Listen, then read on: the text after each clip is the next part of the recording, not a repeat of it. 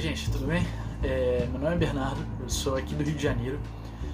É, e bem, me chamaram para falar um pouco aqui dos perrengues que a biologia traz aos seus alunos. Né?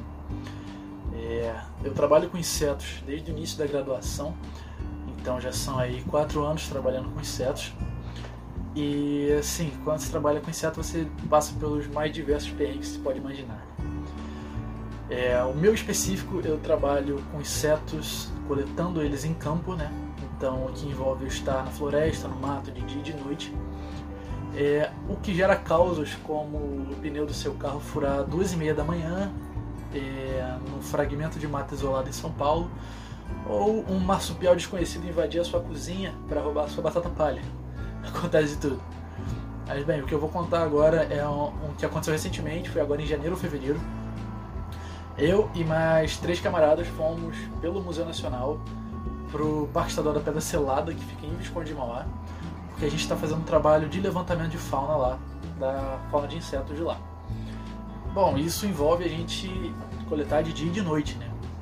Bem, a gente se programou, né, numa das trilhas que a gente escolheu, para coletar durante o dia. A gente pretendia chegar lá mais ou menos um pouco depois da hora do almoço e ficar até de noite lá e voltar para o alojamento com tudo que a gente achasse. A trilha ficava uns 4 km dali, então era uma hora e meia andando mais ou menos. Como não tínhamos carro, íamos carregando equipamento na mão e caminhando pela estrada. O problema é que quando a gente chegou lá, a trilha era na verdade uma estrada, então não estava muito promissor. E a gente decidiu ir para um ponto um pouco mais afastado que fazia divisa com o Parque Nacional do Itatiaia. O problema que isso nos deu é porque a gente não sabia o quão longe era. Então a gente ficou um total de três horas andando para chegar na trilha. É, e a gente só chegou por, por orgulho de dizer que a gente conseguiu chegar, porque nem isso adiantou. A gente só chegou na boca da trilha para tirar uma foto de nós três exaustos e voltamos sem nada.